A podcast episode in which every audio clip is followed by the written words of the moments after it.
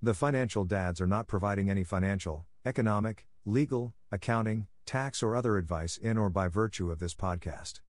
Hello, welcome to the Financial Dads Podcast. This podcast is for all the moms and dads out there who struggle with life's topics, especially related to family and finances. Now, here's my dad, Paul Fagan. Hello, everyone. Welcome to the Financial Dads Podcast. Today, our guest is Andre Stewart. Andre is the founder and CEO of InvestFar Capital, Residual Roads Business Institute, and InvestFar, the first mobile app that lets you purchase, renovate, sell, or manage an investment property remotely globally. Uh, previously a commercial banker with such firms as Wells Fargo and Silicon Valley Bank, and a private bank named One West Bank as an advisor to CEOs of startups, major tech companies, and high net worth individuals.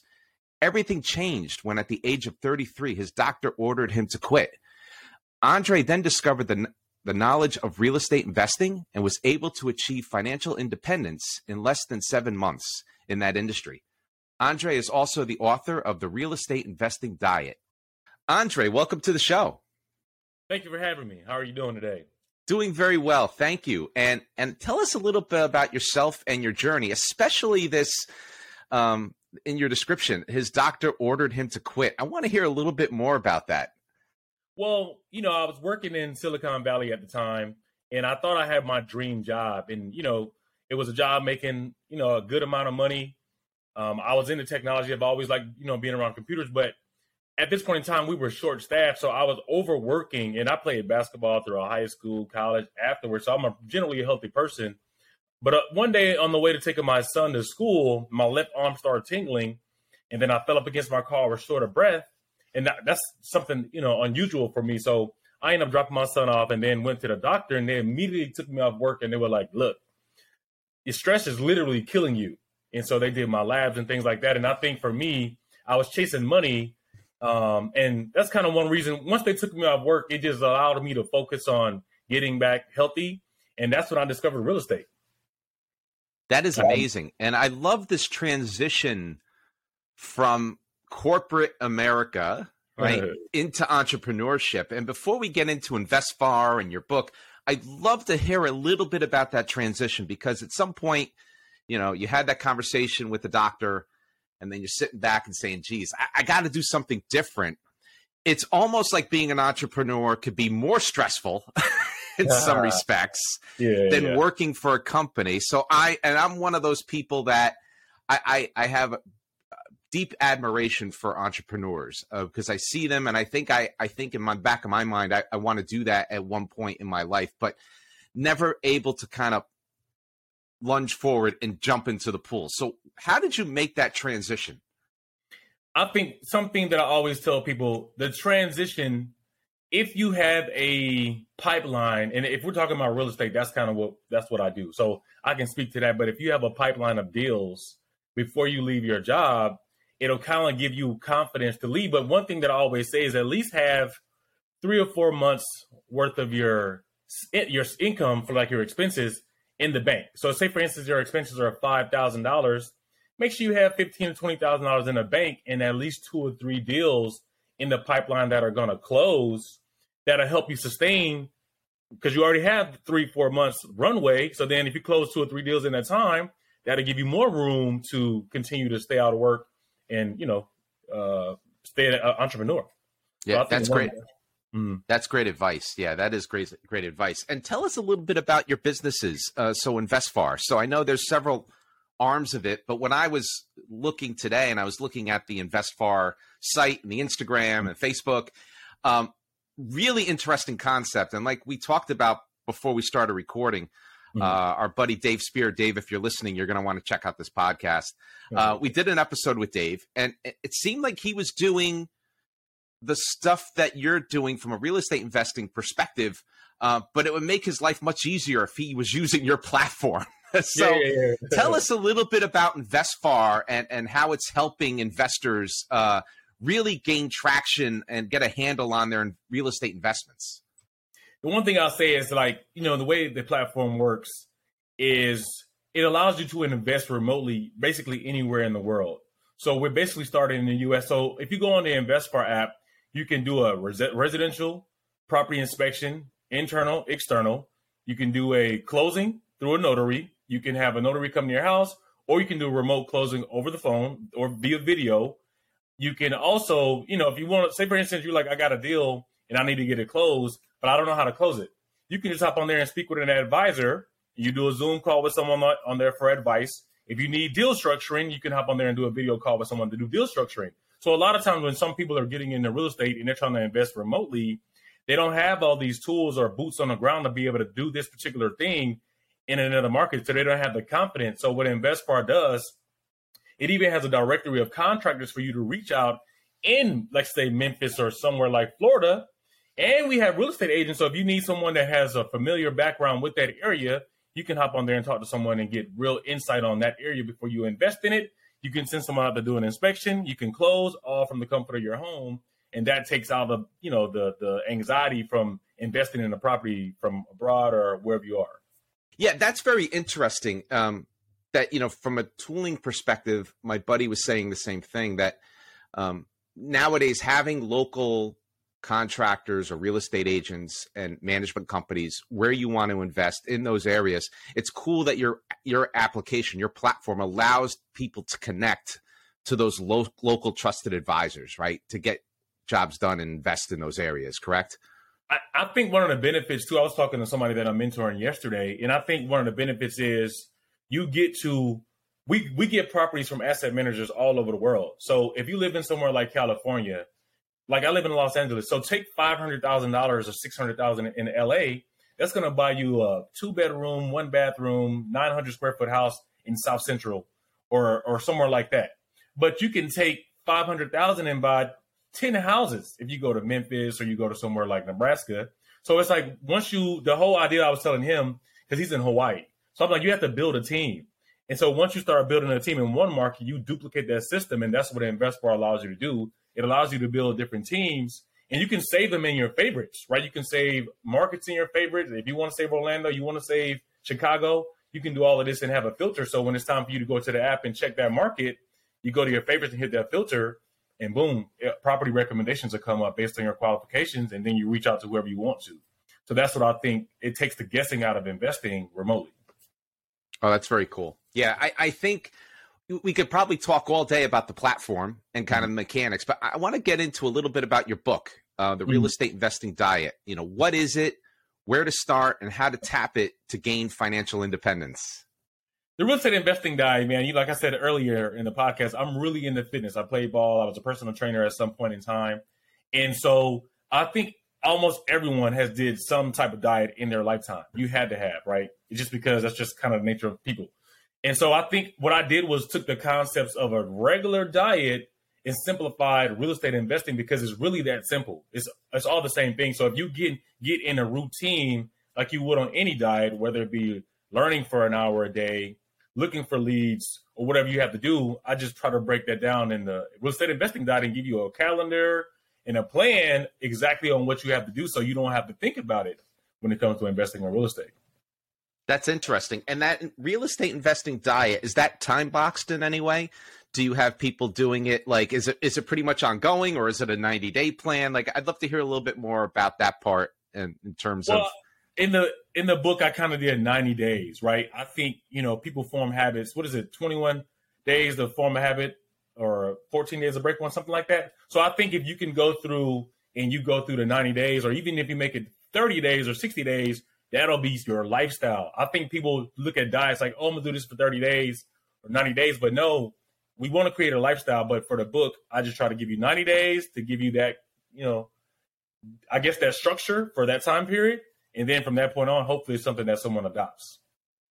Yeah, and I think it leads to a question of I think I've been looking at investing in real estate for decades and mm-hmm. do not own anything but my house.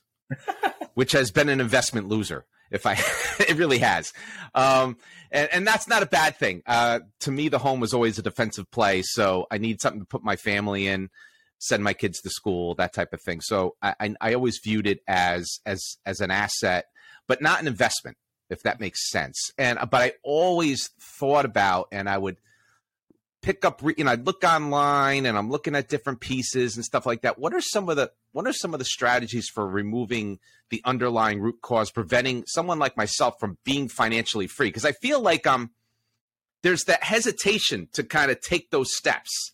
Mm-hmm. And the thoughts of investing money and, and large sums of money and then getting involved with I guess I'm always looking at the negative side of real estate, like someone's going to change their motorcycle oil in, in your living room, right? And or you know, you, you get that horrible tenant that you know rips your cabinets out and you can't get them. I don't know. So that's my my head will always go that way.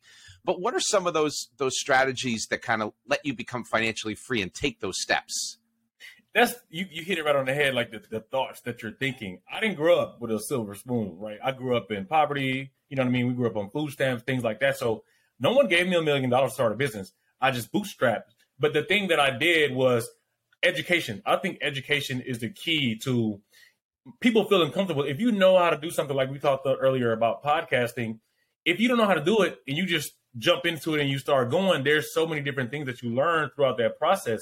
So I think education, learning about something in particular, but also removing yourself around people that have negative thoughts. A lot of success is basically 70% mental. So if you can surround yourself with people that have thoughts like you or trying to progress like you and go to like seminars and things like that, you just remove these limiting beliefs that you get from your parents about money's evil or rich people are bad. And you just have all these, I would say, limiting belief factors from your environment.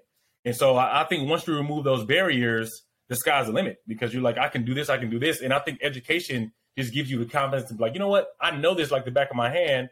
Why don't I just go ahead and do it so you don't have the uh, the the like, oh, someone's going to change the oil in my living room. Yeah, but you have homeowners insurance, right? So if they do it, you know, so there's different things that you have in place that should just mitigate the negativity that you have behind whatever it is investing in stocks or real estate. Once you learn it and know it, then it's like, you know, I think Warren Buffett says uh, a risk comes from not knowing what you're doing. So if you know what you're doing, is it really a risk? I love that. Yeah, no, that that is great, and it kind of leads to another question. And I'm going to kind of drill into the real estate a bit. So, you know, in terms of learning, um, I believe when I looked at LinkedIn, you did, I, you you went to school for real estate at one point, right? Um, yeah, I went I saw? No, I went in. Uh, I went to Oral Roberts, but then after that, I tried to get a certification in real estate investment and development from MIT. So it's like it goes back to what I was saying. I went to school for one thing, international business, but after I wanted to get into real estate, I didn't know real estate that well. I went and got a job at a real estate bank, and then from that, I went to try to get certified at one of the best schools in the country. So you know, again, so that just took any kind of guessing out of real estate investing at that point. Yeah, and what are some of the other uh, tools or, or, or, resources that you re, you know that you that you look at if someone wants to get more educated on on real estate um, what are some of the other resources? I know we have the internet google and, and all these different pieces but are there any particular uh, besides your book i think that people should be reading your book as well. So but are there any other resources that people would that you would point people to to learn more Man, about real estate? I say this. I told my again one of the people that i'm mentoring yesterday. I said technology has bridged that gap. There is not, if you go on YouTube and type in anything, there's going to be someone at this point in time in 2020 that has done what you're trying to do. So there's no excuse on why I can't do this or I can't do that. Someone did it. So just go on YouTube and watch the video of that person that did it. So I think if you don't want to read, because people people don't like to read, you know what I mean? If you don't want to read, there's tons of podcasts, my podcast, your podcast, Bigger Pockets podcast. So there's so many different avenues that you can go to to learn real estate without picking up a book. And I think podcasts and YouTube videos are one of those ways. Oh, that's great. Great suggestion. Yeah, I, I, I can't, I don't know how many times where I, I'm trying to figure out a setting in my car and you go to YouTube and boom, it comes right up, right? Like what, whatever it is, I think you're hundred percent correct. Like whatever you're trying to do in life. Um, like, you the ink pen with no ink? and then you go on YouTube, someone's and it's there. It's there. So I, there yeah. you go. Yeah, that is amazing. That is amazing. And and I think one of the things I'm going to switch gears a little bit. Uh, how can you have cash flow, capital gains, and ancillary income without ever using your own money? I think this is this is something that goes back to in my childhood. uh, I, I don't know if you remember Carleton Sheets. I don't know if I'm dating myself, right? And he was on Saturday morning. You know, people who you know, people are growing up in this culture where you know you everything's on demand. But when I was a kid, TV channels were like there was like eight of them. One of them, he was the infomercial guy, right? Right. Yeah, he was the infomercial guy, and a friend of mine uh, had bought the course, and and we, tr- you know, and back then I, he was trying to make heads or tails of it, but it was, you know, but that was, I think, one of the things that people have talked about over the years is so how do you if you don't have a lot of money how can you start in this real estate investing game that's what i did i, I took my net worth from zero to 1.2 million in seven months using other people's money and the way you do that is through finding really good deals so if you find a deal that has a lot of equity in it and you know how to structure that deal you can get that property if you're like hey this property say that say for instance you find a property that's $150000 right the property you can get it for fifty thousand. So there's a hundred thousand in equity. Just not even do that. Just say you find a property again for one fifty, you can get it for a hundred thousand. It's fifty thousand worth of equity. You can go to someone and say, "Hey, I'll give you fifteen or twenty percent on your interest if you give me." Let's say the the down payment is going to be fifteen percent because you can do a hard money loan if you have a good credit score and you only got to put down 10 to 15%. So you only got to come to the table with $15,000. You can go out there and borrow that 15 grand from someone and say, hey, I'll give you 20%. Who's not going to take that? That doesn't matter to you because you're getting 50,000 back. So that's one way that you can go into a property and spend no money because you're using hard money and someone's giving you the 15% down to put on the property to get it to acquire it. And then you do the rehab or whatever, and then you turn around and sell it. Or you just keep it and you give that person their 15% back whenever you do based on your contract with that person.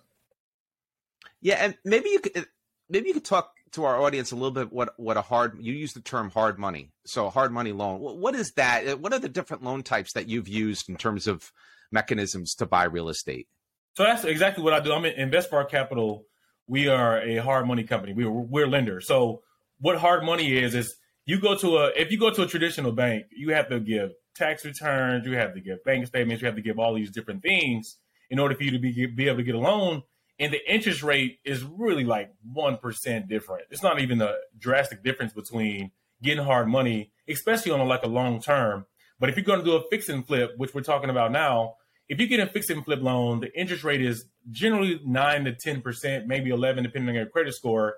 And the person gives you the money. So for that hundred and fifty thousand, we would give you the one fifty minus the 10 to 15% you have to put down, and that would include the rehab. So you'd be able to go out there and get $150,000 at 10% interest only. So you're only paying maybe $1,000 a month or maybe 900 for this particular loan and it's interest only. So you you know you're generally if you get a good contracting team, you can get done with that rehab in hopefully 60 to 90 days, maybe at the max 120 and then you just basically sell that sell that house and you get that money back from that loan. Oh, that's great. Yeah, I didn't realize that. So you you are almost like in partnership with the with the applicant. Correct. We're basically in partnership. So we go through. We'll send their inspector out. We won't let someone get a loan that we don't see that's going to benefit that person and us in the long run because then we're going to be on the hook for that un- underperforming asset which we don't want, and we don't want this person to end up having foreclosure or whatever the case is. So we're basically in partnership with that person coming on board. Got it. And and I know that through previous conversations, it could it could be hard to find those deals, right? And sometimes, at least my my my other buddy was saying, you know, he he might look at a hundred deals to find one. Do you find that to be the case, or do you do you find that uh, someone put it to me one time? there's a, there's a deal of a lifetime happens every day, right? Like there's you know people. If you look hard enough, you'll find the right deals, but it, it's not without work, right? You have to put the work in to find these deals a bit. You know what? If, if you're trying to stick to a certain market, like people always ask me, what kind of real estate do you do? I go where the numbers make sense. So you might look at a hundred deals to get the perfect deal that you want. But I mean, if you're wholesaling, if you pick up the real estate investing guide, you learn how to do a number of different things there's always going to be an investor out there that wants a particular property. So if you're trying to stick with a specific market, yeah, you might have to look through 100 deals. But if you're investing in multiple markets because you've built certain teams, I think the deals are there, and especially through InvestFar, we get a lot of deals that automatically have sixty or seventy thousand worth of equity, but they might be in Florida or they might be in Georgia. They might be in a market that someone's not interested in. But I think you don't necessarily have to do a hundred unless you're just market specific. That is interesting. Now that you said that, I could see why the person I was talking to is market specific. so, uh, so it, it, it, resonated as soon as you said it. I was like, yeah, that makes sense now. But if you're willing to look at a number of markets and kind of spread out your view Correct. and open yourself up to looking at different areas you may never have thought of before, it, you could really find potentially those deals almost every day. That's what you're Correct. saying, depending I, on what I you're looking that, for. I think people get to that point at some point. But again, if you did find the deal somewhere else and you got it under contract and you don't want to per se do that flip or hold that rental, you can get it on the contract and go to like a real estate investment club or go to a meetup group, group online and sell that piece of paper to another person who's going to buy that property in that particular market. So you can wholesale that deal to someone else. Got it. Yeah, and I'm sitting here thinking, and I think I already know the answer to the question because you you sort of said it. You want to go where the deal is, right? So yeah. it's really around the numbers. Around the numbers. So you probably have some properties that you want to buy and hold, and you probably Correct. have some properties that you want to flip, right? Or mm-hmm. you know, and so I, I is that the case? Uh, that it yeah, really comes down to the deal type come down to the deal type and what you have going on. So at one point, I had 10 rehabs going at one time. I think it was 2021, one of those years. And I still got deals that came in. So instead of me taking on this deal to add to my portfolio at that time of rehabs, I made $15,000 on a wholesale deal in 20 minutes. I got it under contract and flipped it to an investor I knew was looking for a property in that particular market. So I still did the deal. I made 15 grand and I didn't even have to do the rehab or even take on a property. That is amazing. Yeah. No, I think that um, one of the things I want to ask you, and we'll kind of switch gears a little bit again. What are the nine steps that you that you would do now that would you know drive your real estate dream to become a reality? So, you know, once again, someone listening, they're hesitant, they're hearing all this great stuff. Now they're convinced they want to move forward. What are those nine steps that they would take that you have defined? This is what I would say. I don't know if there's nine steps. For one, if you're just now starting out, I would say I'm not trying to plug my book. I just think it's a really good book because I do this and I've been doing it for a while and I was a banker, so my my level of expertise is a little bit different. But I think you get a mentor, right? Whether it be residual roads or you know, there's a ton of mentors out here. So I think you get your education up, have that knowledge, and then um, I would start looking at a, a very specific market that's you know if it's not close to you somewhere that you feel comfortable with that your dollar amount can reach. So I think you come up with a budget for your everyone has an investment criteria. So you define your investment criteria based on how much money you have available based on your credit score and things like that. Once you do that, then I think you start looking for I don't even want to say people in a specific network. I would say try to find people that are in real estate, right? Be around like-minded people um, so you build your network up that way. And then the next thing I would do is probably get in meetup groups in the different markets that you want to get into. Because now, if you get a con, if you're looking for a property and you find one, and it's not in your criteria, you can flip it to somebody in that market just by going through a meetup group and sending out a text like, "Hey, I got this property. Here goes this address." So you sell it that fast as well. And then, what else would I say? Do I would say be consistent. I think be consistent um, with everything that I just said and just stay after it, man. I, I don't think you're going to get your first deal for like the first year, two years, depending on the kind of you know strategy that you have. Um, so don't you know don't give up. But I would just say those things right there. I think are the like main points. I won't even get to nine. I would focus on like one through five first, right, and then you know once you get that mastered, go to the next next couple steps. That makes sense. That makes sense. And we touched upon it throughout the podcast so far, but can you really explain for us kind of you know the your definition of remote investing and and kind of where to start with that it goes back to again where go where the numbers make sense right and so i think um it's funny i think uh, it's um i can't think of that one guy but he always says live where you want to live and invest where the numbers make sense so i think the key to remote investing is again, if you have seventy thousand dollars in the bank, right, and that's not going to hurt you, I think you start looking in those markets. Like Memphis is still cheap, Nebraska is still cheap, Augusta, Georgia is still cheap. So look what markets are cheap, and then you go in there and you figure out that market. Like I say, say for you want to go to, to Augusta, figure out the Augusta market, figure out where the good schools are. So then you do that part. So I think the first thing is figure out your your um your investment criteria, figure out where your money will go the furthest, and then from that point you just dive into the market looking for houses.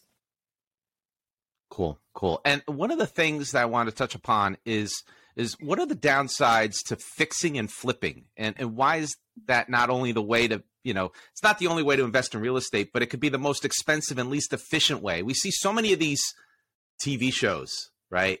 where yeah. they're flipping and they're making a fortune and they're driving whatever and, and it's very it, it's very glamorous right yeah. but I, I think you're saying that hey you know it might not be the best route for everybody and and i'd love to hear your your your view on that i say that all the time i, I think hgtv fix and flop these are good shows but i don't think they're real right they don't give you the real like when you get inside a house and your rehab budget is 30,000, but then you get in there because you didn't do an inspection because you should have, and then the electrical work needs to be done, or there's black mold in the ceiling. So that's going to cost you another 5,000. So you went from 30 to 35,000, and then the electrical work could be 10 grand. So you went from 30 to 35, then now another 10, now you're at 45,000. So you just, you can go over budget really fast when you're doing a rehab if you don't know what you're doing. And it does cost a lot of money starting out, right? You have to go and do the hard money. You got to have the 15% to put down. You have to have all these other factors to get into fixing and flipping.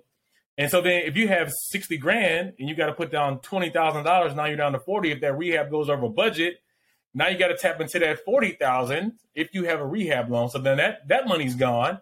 So I, I just feel like there's other ways that people can get into investing outside of doing fix and flips, which if you the market goes in cycles. So 2020, there were no houses. So if I flipped a house, I would sell a house in 30 minutes because there were no houses on the market. So 2020 was a great time to be a fix and flipper because there was no inventory.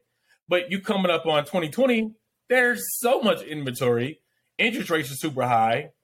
The cost of a house is super high. So if you're flipping a house, the likelihood of you being able to sell it really quick is very slim. So I don't think this is the market cycle for people to be doing real estate investing as far as fixing and flipping. But there's, you know, we're in a recession and the recession is getting worse. And so there's a ton of layoffs that are just now starting and people can see this and the economy is getting worse. So there's going to be a lot of people that are in distressed situations and it goes back to Carleton Sheets. You can take over a person's property by taking over a loan subject to the existing loan. So if someone's going into foreclosure, if you have 70 grand, if this person hadn't paid their mortgage in, let's say, eight months, they're behind. Say they're behind 10 grand, you can just pay the 10,000 and catch up their payments and take over that mortgage and assume that mortgage from that person and take over that house. So now you have a house that's probably in good shape because that person lives in it and they just couldn't afford to pay their mortgage. So it's in good condition. You might have to do carpet and paint. You pay 10 grand. You maybe give this person 5,000 to move out and find somewhere else to live. So now you control this house and you only pay 10 grand and it's a good condition house and you can rent it out, right? So I think that would be the strategy that I would do right now instead of fixing and flipping because there's going to be a ton of people that are in situations that need help. So the bank doesn't want an underperforming note because they have it on their books and they can't lend money because they have this underperforming note. This person avoids foreclosure for because if you go into foreclosure, you can't buy a house for seven years. And now you also have a property that you got a good deal on so it's a win-win for everybody. So that's what I would do instead of fixing and flipping. And then maybe three or four years from now, when the inventory dries up, you have enough money to fix and flip, so it won't hurt you if you go over budget. You know, another twenty grand. Yeah, and it sounds like this is a fascinating topic. Like I said, I could talk to you for hours on this, but I want to be uh, I want to be conscious of your time. You know, when it comes to the current housing market, it sounds like no matter what market you may be in, there's always a way and a strategy to make money, right? But in your opinion, from your purview, um, you know, what do you think of the current housing market? Um, still a good time to buy, and is a collapse looming? And if it is, you know, I guess you just, you know, like you said, there's a way to address that. But what are your, what is your personal view on uh, the housing market? Well, I deal with clients all the time that, that I do loans for, and, and some of them are in situations because they were in rehab loans and the interest rate went up so fast in a short amount of time. So you could have got a, a loan for 3% in February. Now it's up to 7 or 8% to get that property. So my look on the housing market is housing prices are still 60% higher than they should be, right? Some of them ran up 110% and now your interest rate is super high. So you're overpaying for the house, and then your mortgage payment is going to be double what it would have been a year and a half ago. So I think the housing market, people look at collapse. I don't think the housing market is going to collapse. I think it's going to be a gradual decline because if you look at the last, the financial crisis of 08, it started in 08. It actually started in 07, but then 08 hit and then it became more mainstream. And then the market didn't bottom out in the housing market until 2012. So it's like a four or five year time horizon where the real estate market bottomed out. It wasn't a collapse overnight. It's not going to be like the stock market where you go from, you know, 100 to zero. It's going to be a gradual thing. And you can see the prices are starting to decline right now very rapidly, depending on certain markets. So I think over two years, it's going to, the housing market is going to go back to where it should be. And maybe a little before, you know, maybe, maybe 50%. If it doesn't go all the way back down, you know 50 or 60 percent it'll at least correct 30 to 45 percent.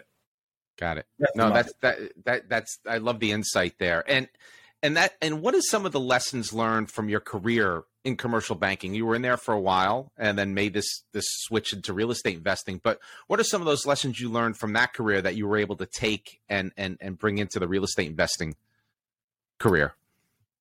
Well you know what? I i think i learned about the economy a lot. You know, right? You you you you I got into banking in 08, like when the market collapsed. So like I was dealing with a lot of people coming in. So I think you just learn more how about the economy, which is huge when it comes to investing. I think everything revolves around the global economy. So the more you know about the economy, the the way you know how to move in your own, because a lot of things that happen abroad eventually come back home. So I think learning that in banking and also how to network and connect with other people. I think I didn't really. I'm not like a you know super extrovert, so but I think working in banking it allowed me to just be comfortable talking to new people because as a as a banker you're, you're always meeting new people. You're always asking for money, like that's what your job is. So I think you just learn the ability to go out and raise funds and ask someone if you have a good product or if you have a good house. It's real easy to go out there and raise funds. So I think a lot of people are so scared that they think they need a ton of money to get started in real estate and you don't. You just need to have a good product to be able to go out there and ask someone who has the money to do the deal with you. And so that's how you kind of get into investing with no money. Very cool. And I'm going to ask one, maybe two last questions uh, from you today. So one is, how do you balance kind of that that family life with your son, right? and what have you been able to teach your son based on your real estate experience and and everything? What are some of those life lessons that you think you've been able to convey with him. But I also want to hear how you balance this all out as well as a parent. This is the one thing that I'll say about being an entrepreneur, right? You said about it, you said it earlier. It's, it's it is really hard. But I think the difference between being an entrepreneur or an investor and having a job is you control your time. I never really miss any of my son's sporting events or his practices unless they're like three in one week, then I might go to two, right? You know what I mean? Just because that's that's the balance. And then I and then I work. And I never never miss a game if I don't have to, unless I'm if I'm here, I'm there. If I'm not traveling, I'm there. But if you have a job, you don't have that luxury. And that's kind of what happened with me. I wouldn't I wasn't hanging out with my son. I wasn't taking him to the park because this job had me so stressed out. As soon as I was able to, you know, remove myself from that job and have independence, you get that balance because you structure your time the way you want to structure it. So if your kid goes to bed at seven o'clock, then you spend time with him from when he gets out of school at three to seven, and then you get back to working from seven to ten or seven to eleven, whatever your schedule is. So, and then the next day you can wake up at ten or eleven if you went to bed late or whatever the case is, and go to the gym and do whatever. So you get to structure your time however you want it. So I think, you know, the finding the balance is you find out. I work really well at night. I will step until two or three in the morning and do my thing. So then when my son comes home from school, we can go to the park, we can you know, go play football. But that's just my time. So I, I think you just manage your time how you see fit as an entrepreneur. And so I think the balance is easy. Um, but it is hard. It is hard because sometimes you can't. Sometimes people will call you when you're hanging out with your kid, and if you want to be a good business owner and and and that's one thing that my clients probably say. Andre is always available. He can he text me or call me at nine or ten.